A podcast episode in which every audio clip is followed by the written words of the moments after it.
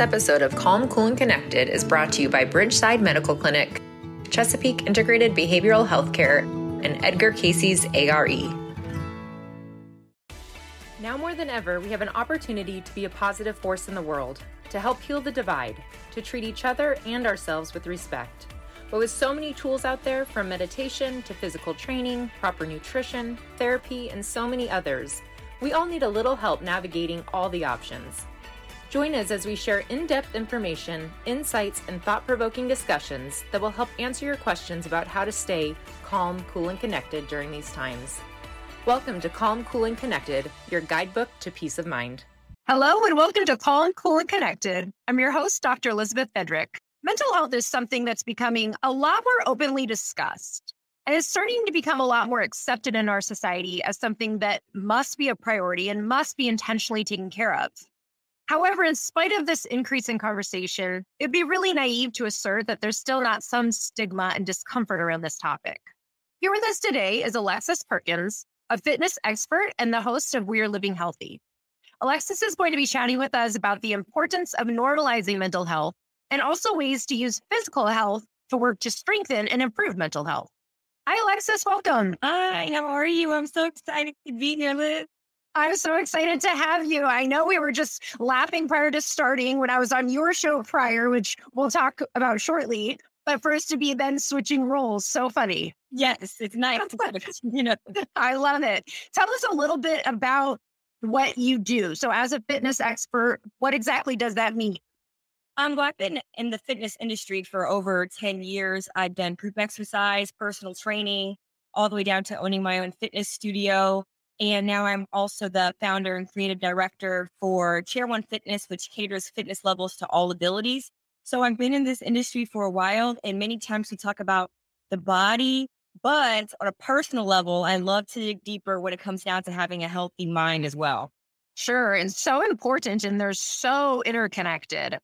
What do you think is so important about normalizing this conversation around mental health? Like, where does your passion for that come from? Because when we talk about healthy bodies, it's out there. The information is right there for you. If you have an injury, you can go to the doctor. If you are feeling some kind of way, there's probably a pill or there's a remedy and it's openly talked about. The second that you say, I don't feel well, somebody says, you should go get checked out, right? But when it comes down to mental health, it's more so people are embarrassed to say, you know, I think I might be depressed or I feel sad more than I usually do and the information isn't out there for people to connect it.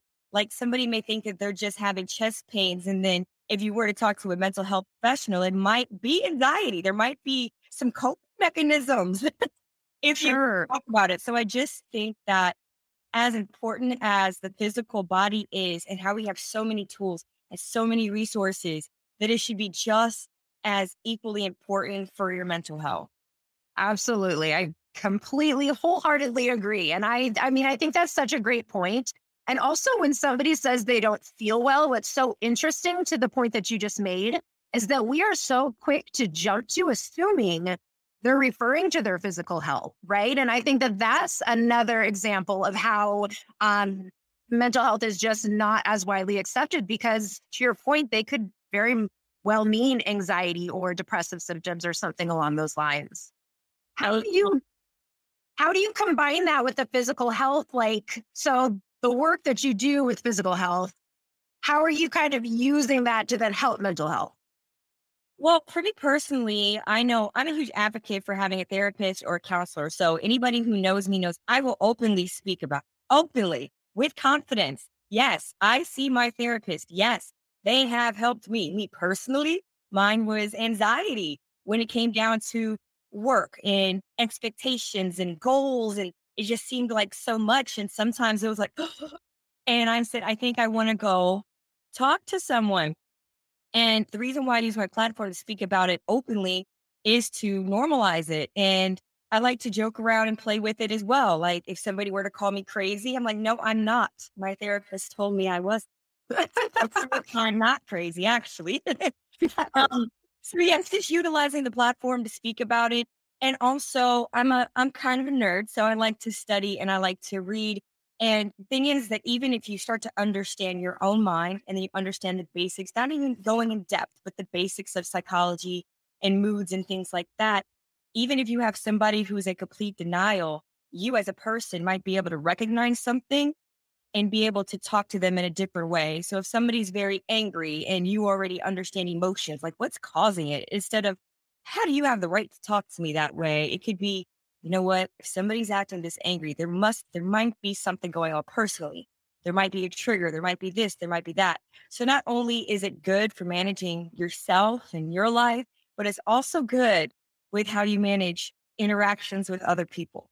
For sure. And that's, I mean, that is the EQ, right? That's that emotional intelligence that makes all the difference. And by having more knowledge around it and by doing more research around it, also, like you're saying, doing more work on yourself, you can then be that much more patient or kind or whatever maybe that other person needs in, in those interactions, right? Yes, absolutely. And one of the things that I love about the emotional intelligence when it comes down to understanding yourself is that you don't just have to live day to day with these things. There are coping mechanisms. You don't yes. just have to deal with it. So when I first started off with anxiety, I thought well, that I'm just stressed. It's normal.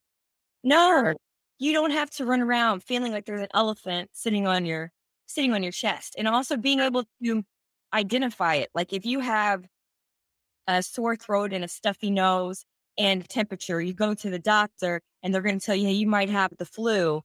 I think when you talk about it openly as far as what the symptoms look like, for example, if all of a sudden you're fatigued, you've noticed that you started to procrastinate, you notice that you feel a little bit more down, you notice that you're no longer listening to happy music and it's more so melancholy, or you notice that you're saying no a lot more to your friends when they're asking you to go out. If we talk about it openly, then you can say, wait a minute, I might be, maybe, maybe I need to be proactive about getting some good vibes back. Yes. Because you can identify what they feel like. So yes. and that's why, yes. Yes, it's key. When you realized that you were dealing with anxiety, were there anything that you started doing for your physical body that was helpful for the anxiety? Yes, when it comes down to the combination of physical health and mental health, it's almost like asking the question, what came first, the chicken or the egg? Absolutely. They are just intertwined so much. So when it comes down to the mental health part, sometimes if you're feeling down, if you're feeling anxious, you might have a little struggle getting up to get started. Okay. And so I personally came up with some things that will get you going even when you're feeling a little low, which okay. is, oh, I don't want to do this. Just do five minutes. That's more, that's more chewable, like five minutes. I can do five. Yes. Or even if it's, if you feel the pressure of everything and you start feeling it, the symptoms in, in my body, I would say, okay, do something nice for yourself before you jump into work. Or right. love, your, love yourself as you are, even though you want to see changes. Whatever those changes are, it could be physical changes, changes in finances, changes in relationship. But no matter what, don't put that much pressure on yourself. Love yourself today and just kind of set a reminder. When it comes down to that, I usually go above and beyond because I don't know. That's just my personality type. One time when I did feel like I was slipping into depression, I literally set an alarm in my phone for every two hours with a reminder to stay positive. Oh, okay. Well, that, I mean, that's, you know, yes. And I often encourage my clients to use alarms when they're struggling with anxiety or depression to your point, like go for a walk or do some meditation or those things, as you're saying, that we're not feeling motivated to do when we're feeling low or if we're feeling overwhelmed. And so, if we have those external reminders, that is actually incredibly helpful. Yes. And when it comes down to the emotions, I like to treat exercise like medicine because if you were to go to a doctor or something else, they might tell you, hey, you need to take more vitamins or you might need more vitamin D or you might be low on this, or, you know, even if you have a low metabolism, it could be a thyroid, it might be high, low, this, that. But when you exercise, it automatically increases the endorphins that are moving throughout the body. You actually are giving yourself the happy medicine you need through movement. And yeah. so don't take a pill, take go work out, get the blood, get the oxygen flowing. And That's exactly right. Moves will boost. And it's just getting over that hump of going. Yes.